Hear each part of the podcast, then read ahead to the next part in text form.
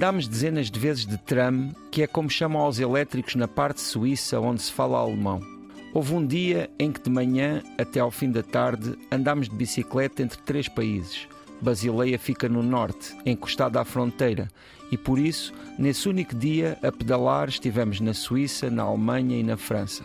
Andámos até nos barcos que estão presos por cabos que atravessam o rio Reno ao longo de um cabo de aço que liga toda a distância entre as duas margens, esses barcos fazem a viagem para um lado e depois para o outro, apenas com a força da corrente. O manejo do leme faz com que se desloquem ao longo do cabo. Em Basileia, andámos em inúmeros meios de transporte. No entanto, foi apenas no último percurso de elétrico, quando já estávamos a chegar ao comboio que nos deixaria no aeroporto, que o meu filho perdeu a mochila com a pressa de sairmos, carregados com toda a bagagem, deixou-a esquecida no banco. Deu por isso alguns minutos depois, diante da estação de comboios. O elétrico tinha acabado de partir, mas já não estava à vista, não adiantava sairmos a correr. Durante a viagem para o aeroporto, passámos o tempo todo a fazer um balanço mental dos objetos que se tinham perdido. O choque desse anticlímax fez parecer que eram as próprias memórias daqueles dias que tinham ido no interior da mochila a catedral e os seus oito séculos de história, a fruta nas bancas da Marktplatz, a exposição de Mondrian na Fundação Bayer, a loja de decorações de Natal Johann Wanner, a arquitetura e a decoração exuberante do edifício da Câmara Municipal Rathaus, os biscoitos da Jacob Basler Leckerli. Tudo isso parecia irreal de repente. Passados três dias, em casa, recebemos a confirmação de que a mochila estava localizada.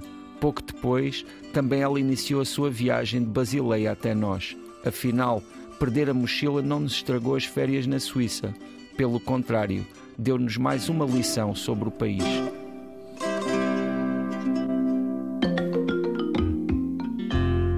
José Luís Peixoto, mais uma viagem por este tanto mundo, desta vez em plena Suíça, na Basileia.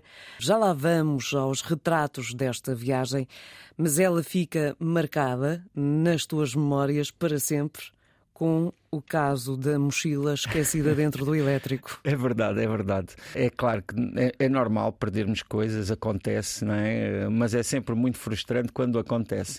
E confesso-te que nesse caso em particular foi especialmente frustrante porque estávamos verdadeiramente a terminar uh, uma viagem que tinha corrido muito bem, que tinha sido, pronto, notável a muitos níveis.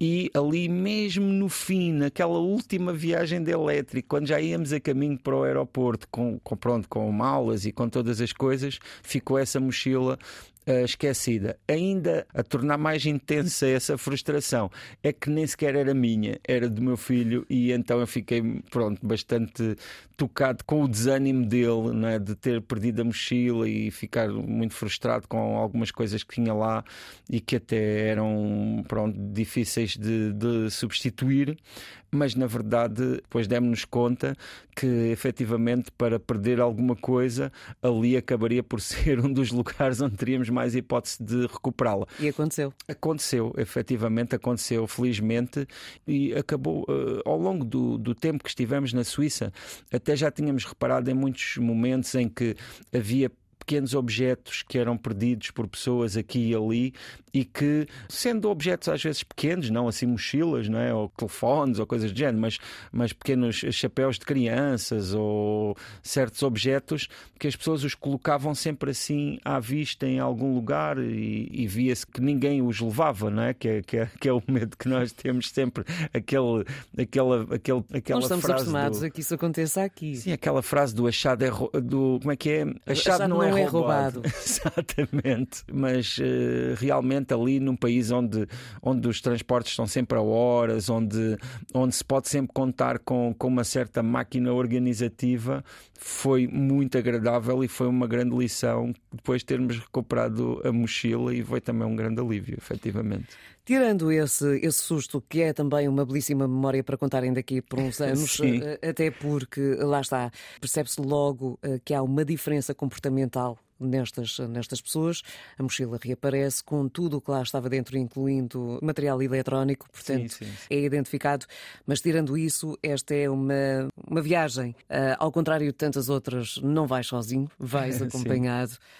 Um, há aqui um passeio de bicicleta que é uh, possível também um, na Europa, como a conhecemos hoje em dia, é sem verdade. fronteiras, em que Sim. vocês andam a passear-se. Embora não é, a Suíça tenha algumas particularidades ao nível das fronteiras, mas ali naquele caso, em Basileia, e isso era um, lá está, uma, uma situação que eu nem conhecia. Foi, foi já lá que me apercebi que havia essa possibilidade e, e, que era muito interessante de fazer, porque realmente Basileia fica encostada a essas fronteiras com a Alemanha e com a França, e devo dizer que com bicicletas elétricas, porque efetivamente aqui e ali ah, também servi, pronto, ajudava a ter ali o apoio da, é, da máquina.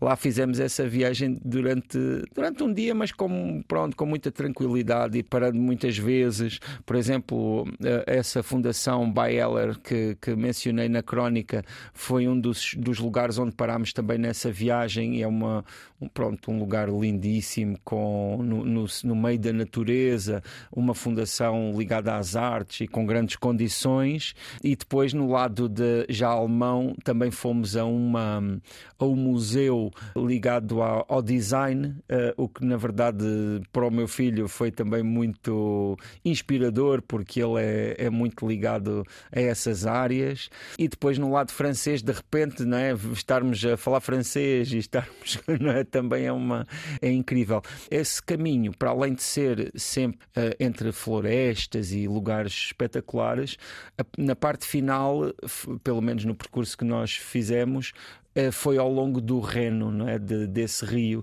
E aí também, embora não o tenha mencionado na crónica, tivemos uma experiência absolutamente extraordinária. Porque, como esta viagem foi feita agora no verão, estava calor, estava bom tempo e uma das, das, das, pronto, das coisas que as pessoas fazem em Basileia é descer o reno com a corrente a boiar, ou então se tiverem vontade de ir ainda mais depressa a nadar, mas convém que seja a favor da corrente, porque senão é um esforço inglório. Mas, incrivelmente, existem lá um pouco por toda a parte, e isso até acho que é uma coisa que existe também noutras cidades da Suíça, mas ali em Basileia é muito visível.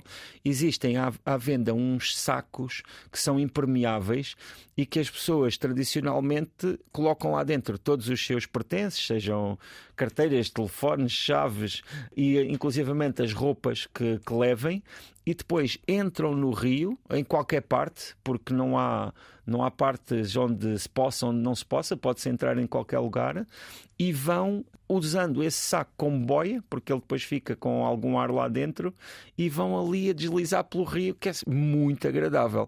Até porque as paisagens de um e do outro lado são absolutamente excepcionais, não é? Porque Basileia é uma cidade cheia de história, é uma cidade que tem casas e um, edifícios tam, muitíssimo recuperados e muitíssimo bonitos, e essa foi uma experiência também memorável que tivemos ali. Ora, ficam essas memórias e o regresso da mochila à casa eh, com outras tantas memórias lá dentro. Mas em relação a isso, deixa-me só dizer uma coisa.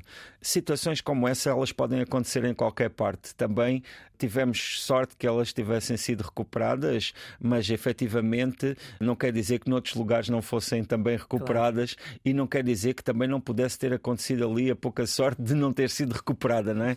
mas pronto, felizmente foi recuperada e por isso ficámos com essa história positiva. De qualquer forma, é-nos quase impossível não associarmos sempre à ideia de que a Suíça de facto funciona de uma forma diferente. Até porque esse funcionamento aspectos. se vê constantemente. Cá estaremos hum, na próxima semana para mais um Tanto Mundo. Já sabe que este e outros episódios estão disponíveis em rtp.pt/play e nas plataformas de streaming.